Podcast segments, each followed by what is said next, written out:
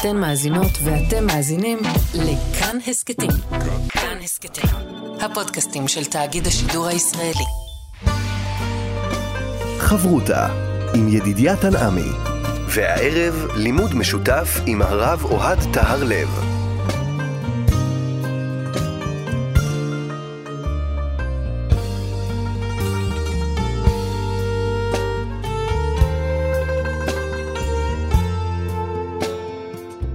שלום כאן מורשת חברותא לימוד משותף עם רבנים ואנשי חינוך בנושא תנ"ך, הלכה ואמונה.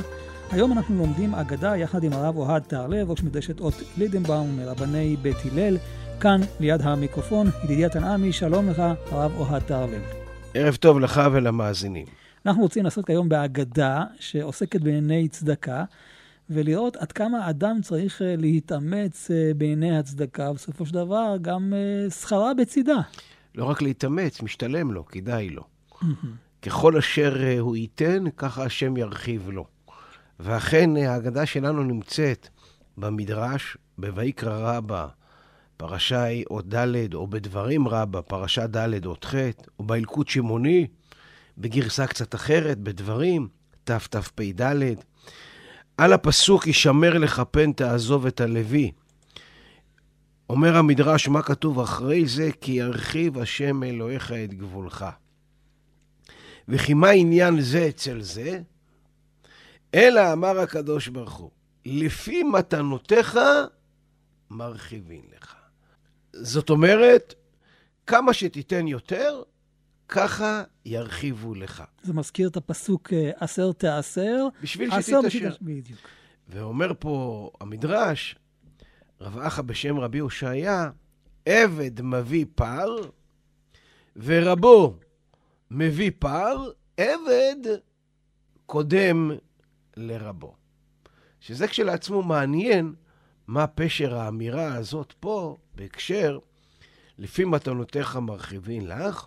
בכל מקרה, עבד ורבו שמביאים מתנה, העבד קודם לפני הרב.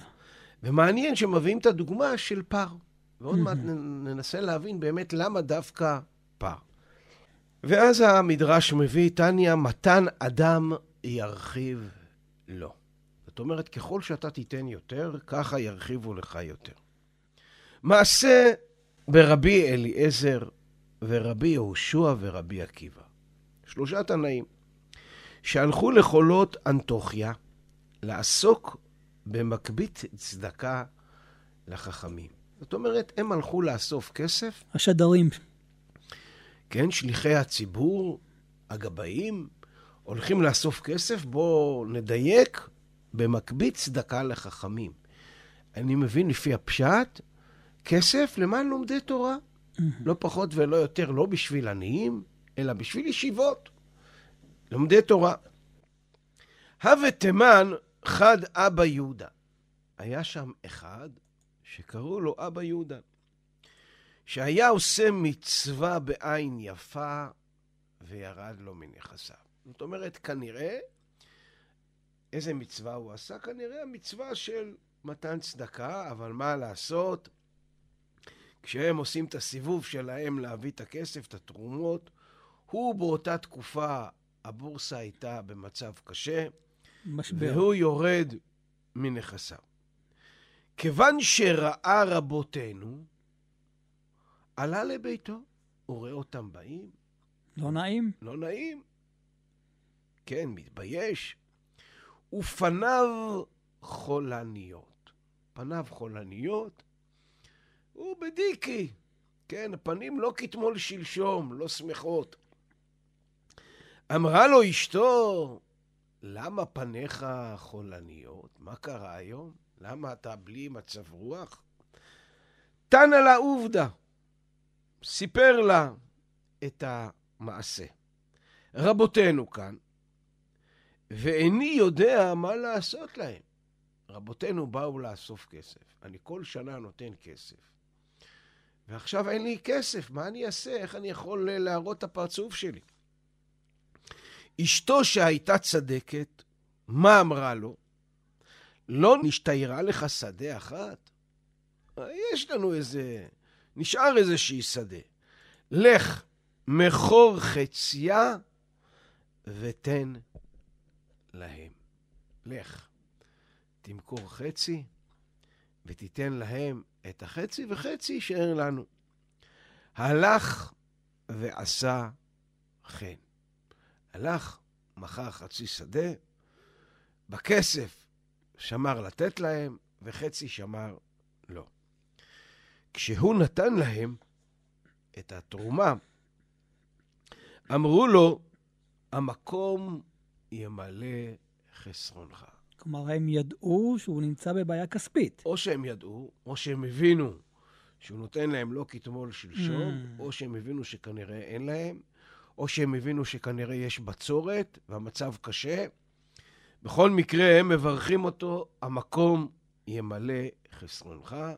ברכה מאוד יפה, שעוד נחזור אליה בהמשך. והלכו להן רבותינו. הם חזרו לארץ ישראל, כל אחד למקומו הוא. יצא לחרוש. זאת אומרת, נשאר לו חצי שדה, מגיע הזמן של החרישה, של עבודת אדמה, הוא יוצא לחרוש. כשהוא חורש, חצי שדהו. תוך כדי כך, האיר לו הקדוש ברוך הוא עיניו, ונבקעה הארץ מתחתיו, ונפלה פרתו ונשברה. זאת אומרת, לא כל כך ברור עדיין מה העיר לו הקדוש ברוך הוא עיניו, אבל זה מין אה, משפט שבא להגיד עכשיו בוא תשמע מה קרה. מה קרה?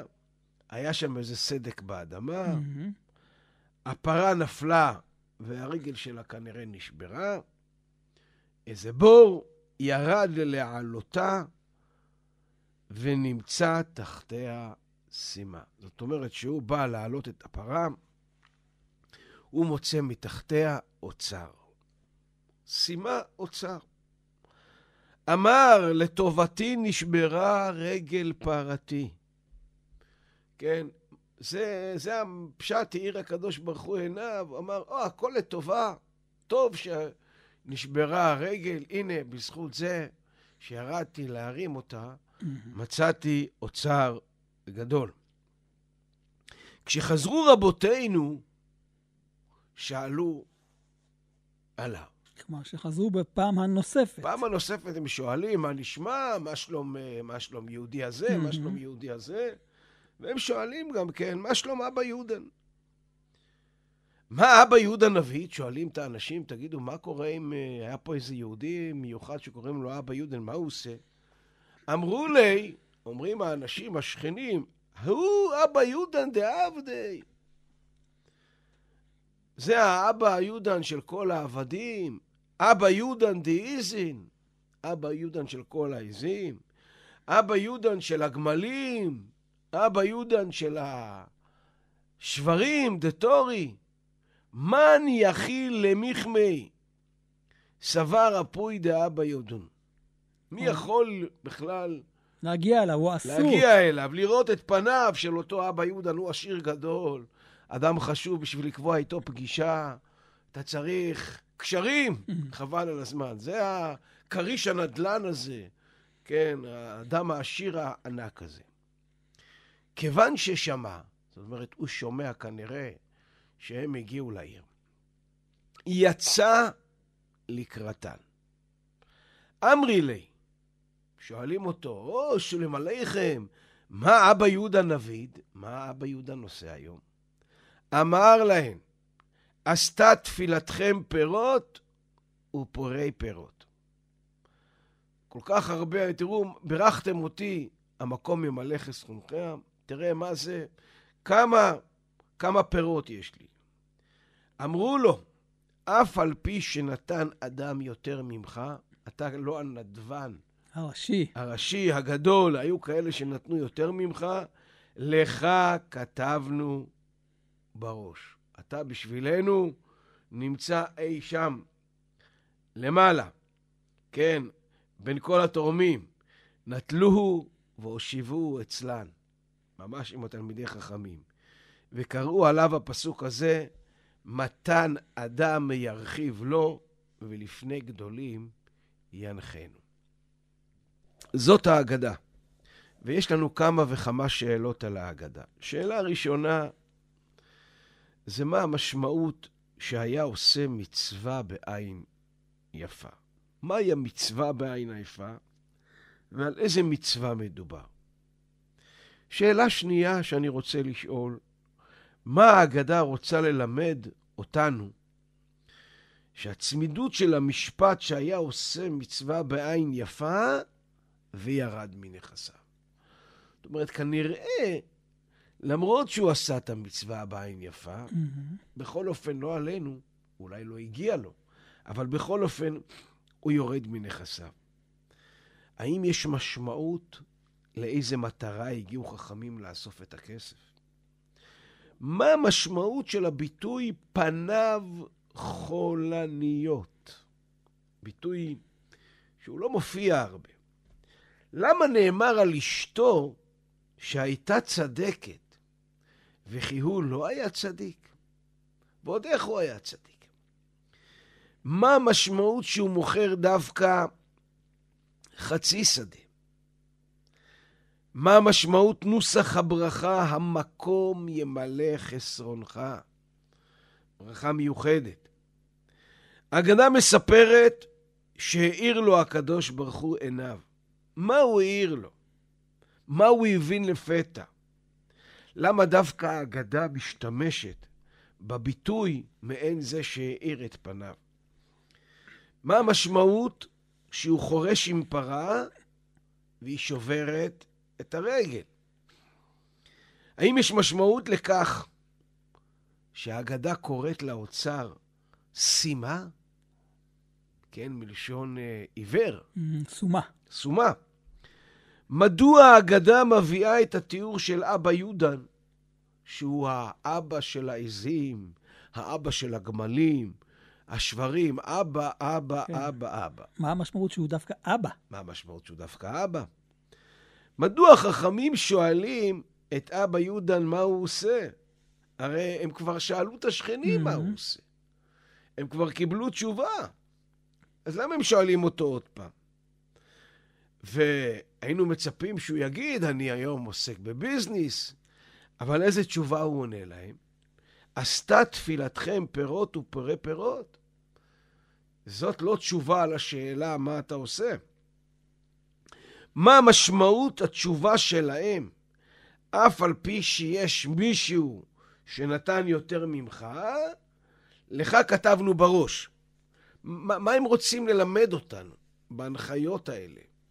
אתה לא נתת הכי הרבה, אבל בכל אופן, אתה בשבילנו נמצא אי שם למעלה בראש. וכמובן, השאלה האחרונה, מה ניתן ללמוד מהסיפור הנפלא הזה לימינו אנו? מדהים. שאלות שהן מאוד מעניינות ומוליכות אותנו אל המסר של האגדה. חברותה עם ידידיה תנעמי. חברותה באגדה כאן אה, במורשת יחד עם הרב אוהד תיארלב, אנחנו לומדים על אבא יהודן.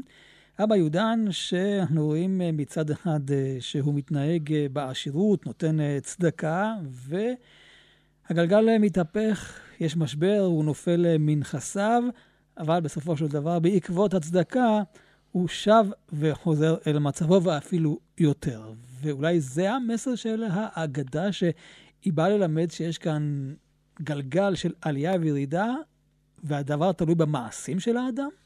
תראה, אין ספק שהסיפור שלנו מרובה בעליות ובירידות. Mm-hmm. תרצה, נקרא לזה סיפור למטיבי לכת. יש להם הרבה עליות ויש להם הרבה ירידות. אמנם הירידות לא בהכרח צפויות, אבל ברגע שהאדם נתקל בהם, מובטח לו שמיד אחרי זה יש עלייה. ירידה לצורך עלייה. ירידה לצורך עלייה. זאת אומרת, כבר בפתיחה אנחנו פוגשים בשלושת התנאים החשובים, רבי אליעזר, רבי יהושע ורבי עקיבא, שהם מטריחים את עצמם לרדת, mm, לרדת לגולה ישראל. מארץ ישראל, כדי לגבות כסף מיהודי התפוצות. העשירים, כמו היום, הולכים ליהודי אמריקה, כן, עבור פרנסתם של תלמידי החכמים, תרצה עניים, לא עניים, כתוב, מגבית צדקה לחכמים. אולי כי הם עניים, אולי כי הם לומדים תורה, אבל הם תלמידי החכמים שבארץ ישראל. שלושת החכמים הנכבדים כל כך עוזבים את התלמידים שלהם, מקטטים את רגליהם מבית נדבן אחד למשנהו. זה לא תמיד מלאכה כל כך נעימה. הם סימן בדוק, כי היישוב בארץ נמצא בצרות צרורות.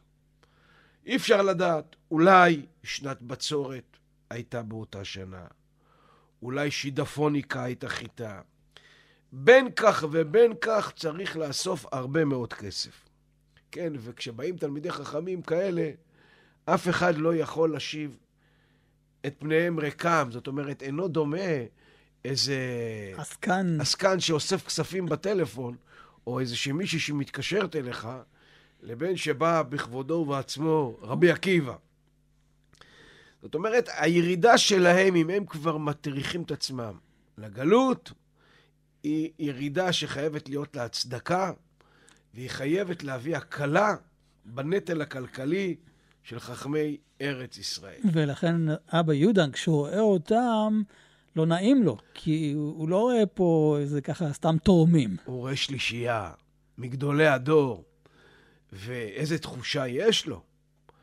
זאת אומרת, ותוך כדי כך שהם באים, ההגדה מספרת לנו על עוד ירידה שיש.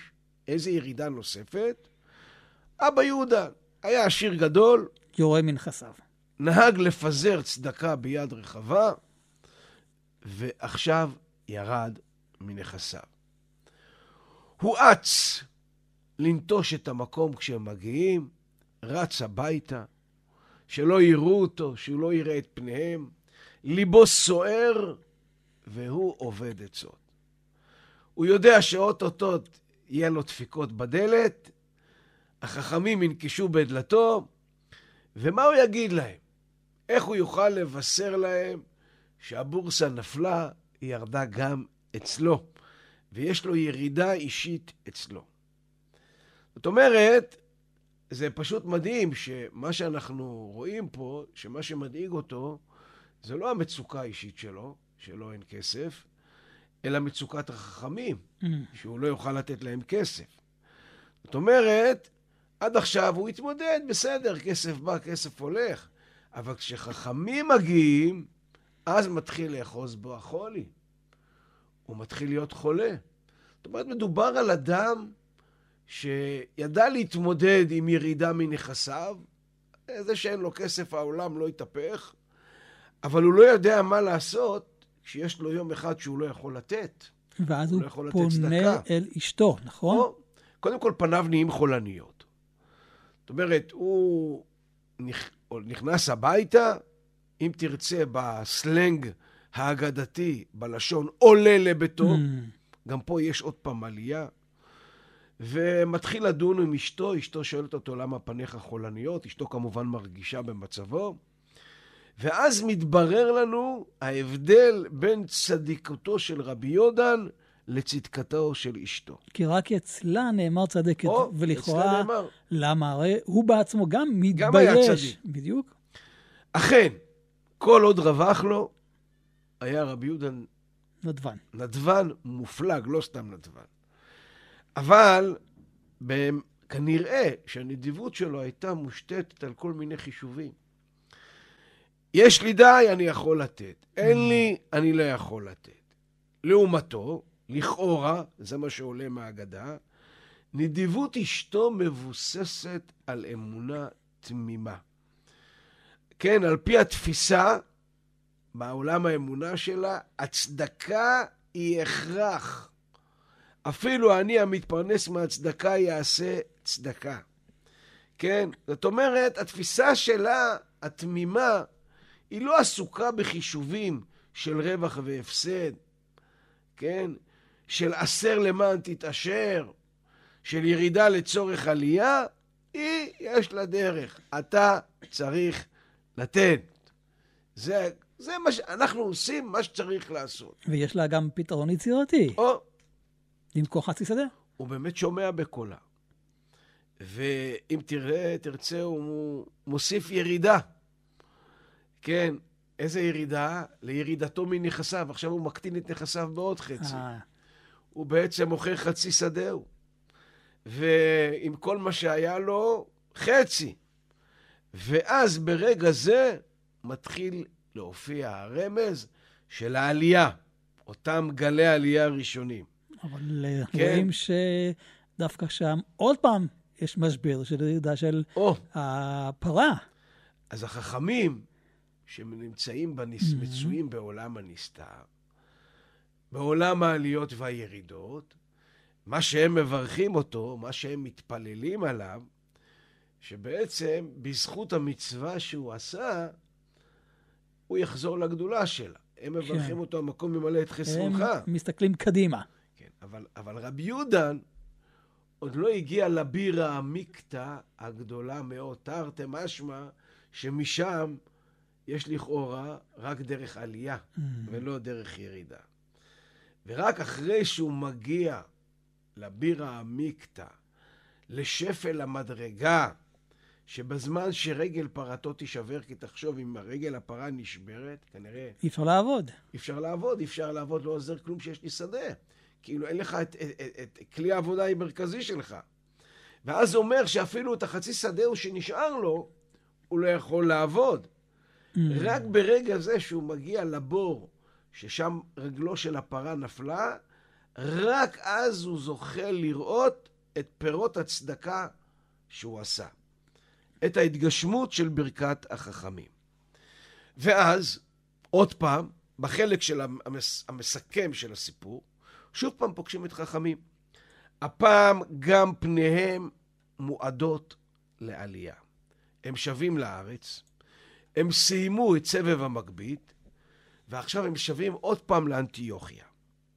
והם סקרנים לדעת מה קורה עם הנדבן הזה שקוראים לו אבא יהודן. ומגלים שהעלייה שלו הייתה מעבר למצופה. שמרוב עושרו אי אפשר לראותו בסביבה, כי הוא כל כך חשוב. אבל למרות התשובה של השכנים שאומרים, הוא, קשה לפגוש אותו, כן, אל תחשוב שהמהפכים שהעבירו אותו, שהוא עבר והוא נהיה עשיר גדול, הרחיקו אותו מנדיבותו. הוא רץ אליהם. הוא רץ אליהם. בשביל לתת כסף צדקה יש לו זמן. אמנם בן אדם עסוק, אבל בשביל חכמים הוא ימצא את הזמן. ואז, שים לב, בתחילת הסיפור הוא בורח מחכמים, שלא יראו אותו, וואו, עולה לבית. עכשיו הוא רץ. פה הוא רץ אליהם, הוא יוצא אליהם, לקבל את פניהם. זאת אומרת, בהתחלה הוא לא רצה להיפגש איתם. עכשיו הוא רץ אליהם להיפגש איתם. זאת אומרת, יש פה סיבוב של 360 מעלות, ובעצם חזרה לנקודת המוצא. ולכאורה, על פי דבריו אל החכמים, אה, נדמה לנו שהטלטלה שהוא עבר, וגם האמונה של אשתו קצת, דבקה גם בו.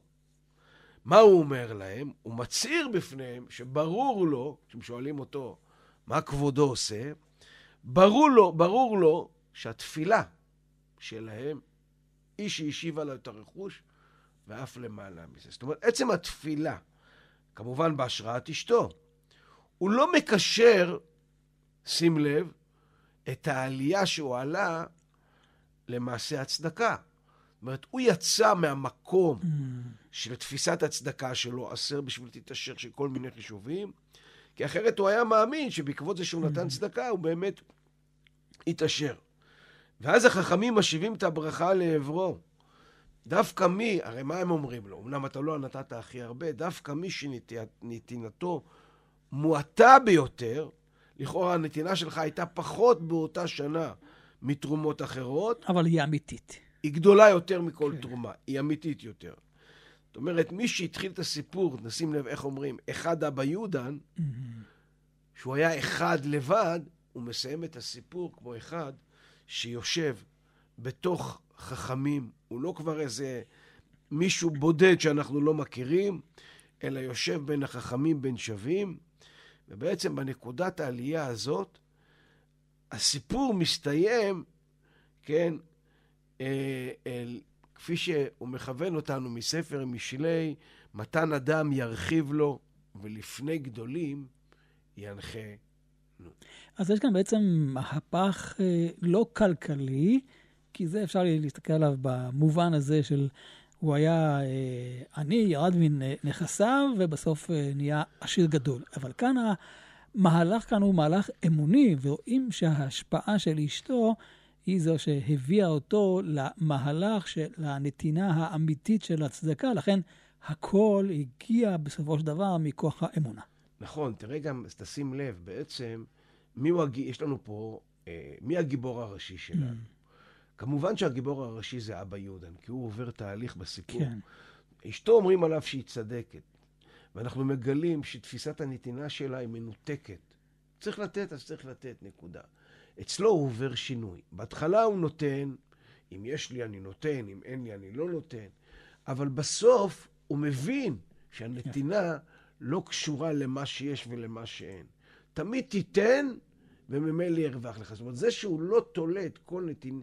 את כל העושר שלו בנתינה, זה רק מראה שהוא עבר תהליך אה, מסוים שאשתו הייתה בהתחלה, והנה עכשיו הוא הגיע. זאת אומרת, זה שבהתחלה הוא ברח מחכמים, ועכשיו הוא בתנועה הפוכה שהוא יוצא לחכמים.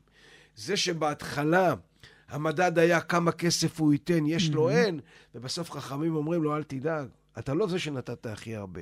אבל עדיין אתה תשב בראש, כי המקור של הנתינה שלך שונה. זה מראה את התהליך שאבא יהודן, אם תרצה, אבא יהודה, אה, מלשון הודאה, עובר בסיפור. איזה יופי. חברותה עם ידידיה תנעמי. חברותה כאן אה, במורשת חברותה באגדה, אנחנו באגדה העוסקת באבא יהודן. וכפי שאתה נוהג לומר, הרב אה, אוהד אה, תהרלב, אנחנו צריכים לעסוק בחומרים. זאת אומרת, כשיש כאן אה, שמות, חפצים וכדומה, יש לזה כאן משמעות. אה, למשל, לשדה, לפרה. זה דברים שיכולנו במקום שדה לקחת משהו אחר, במקום הפרה משהו אחר ולדבר עליו, אבל הנה, האגדה דווקא בחרה את המושגים הללו. נכון. האגדה בחרה את מושג השדה, שהוא מוכר חצי שדהו, ואני חייב לומר שזה לקח אותי בהתחלה למחצית השקל, עוד מעט אני קצת ארחיב mm. על זה.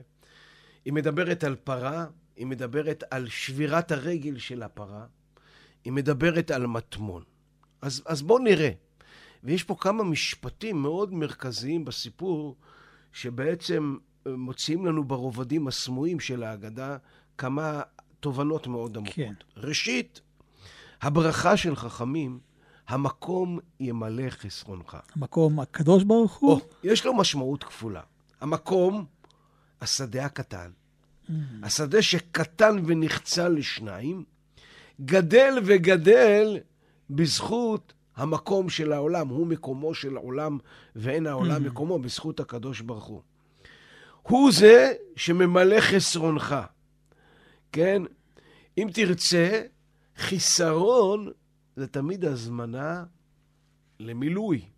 חצי זה mm. תמיד השלמה, הזמנה להשלמה.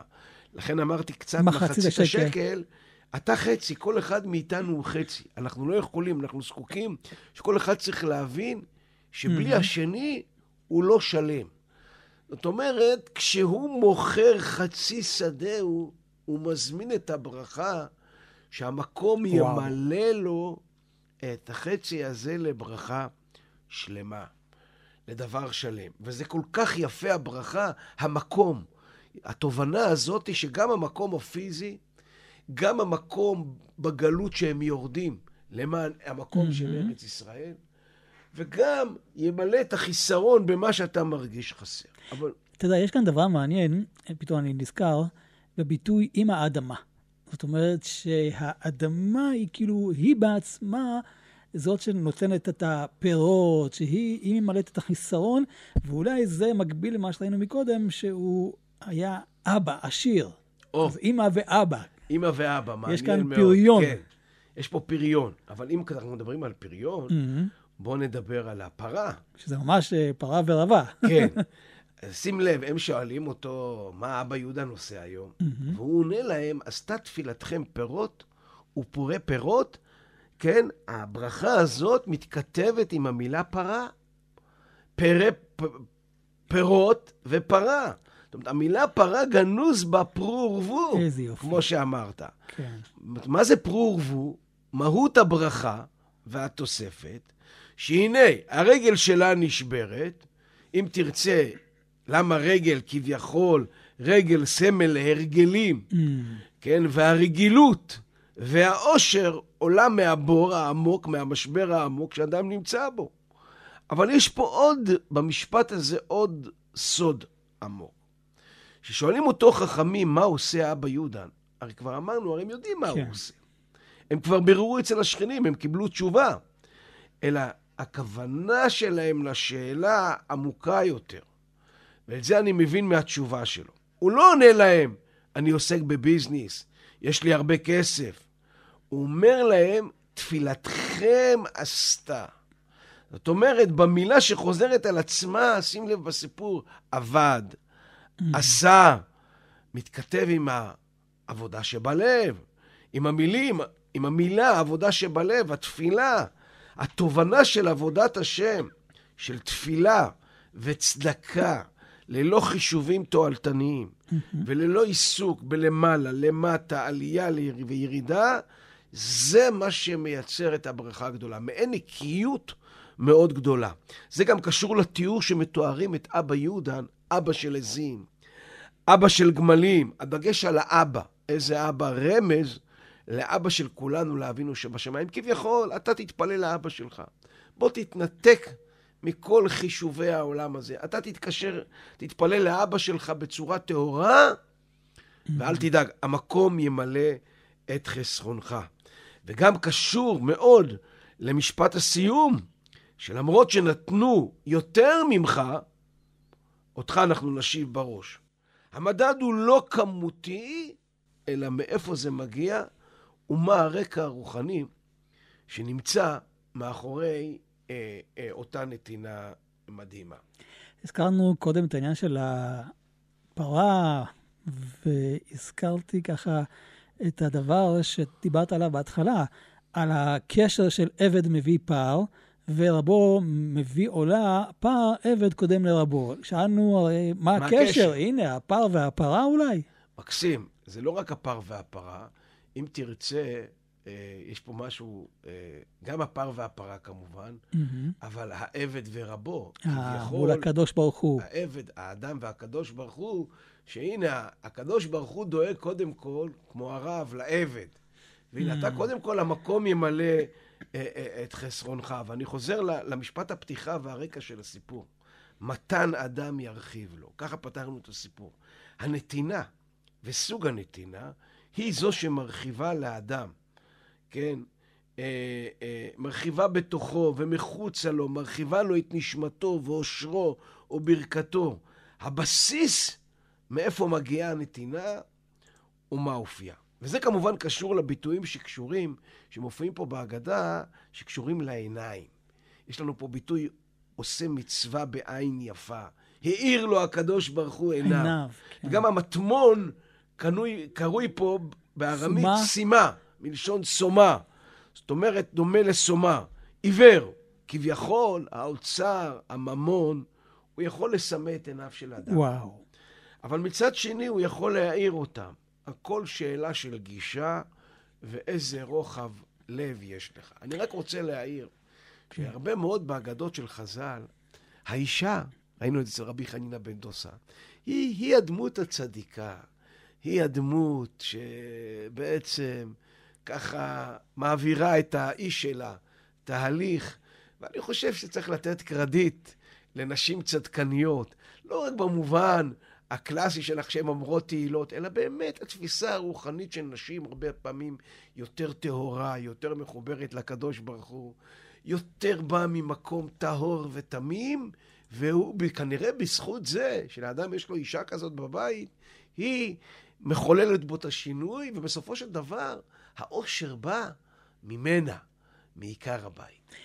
למרות שהיא אה, לא בחוץ, היא לא עובדת, כן, נכון? אז. לא, כן, לא תראו אותה שהיא הלכה איתו לשדה לעבוד. ואתה רואה את האמונה התמימה כמו הסבתות של פעם. נכון, נכון. המקום הנקי הזה, הטהור הזה, הוא זה שמייצר את הברכה, גם הפיזית, אבל גם הרוחנית. הוא זה שהופך את פניו ללא חולניות, לשמחות, והם אלה שמחוללות את השינוי בעולם. אין חוכמות, בזכות נשים צדקניות נושעו ישראל. הרב אוהד תערב, ראש מדרשת אות לידנבאום, רבני בית הלל, תודה רבה לך. עוד נשוב וניפגש בחבות הבאה. שלום לך ולמאזיננו.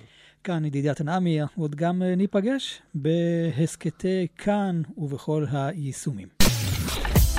אתן מאזינות ואתם מאזינים לכאן הסכתים. כאן הסכתים, הפודקאסטים של תאגיד השידור הישראלי.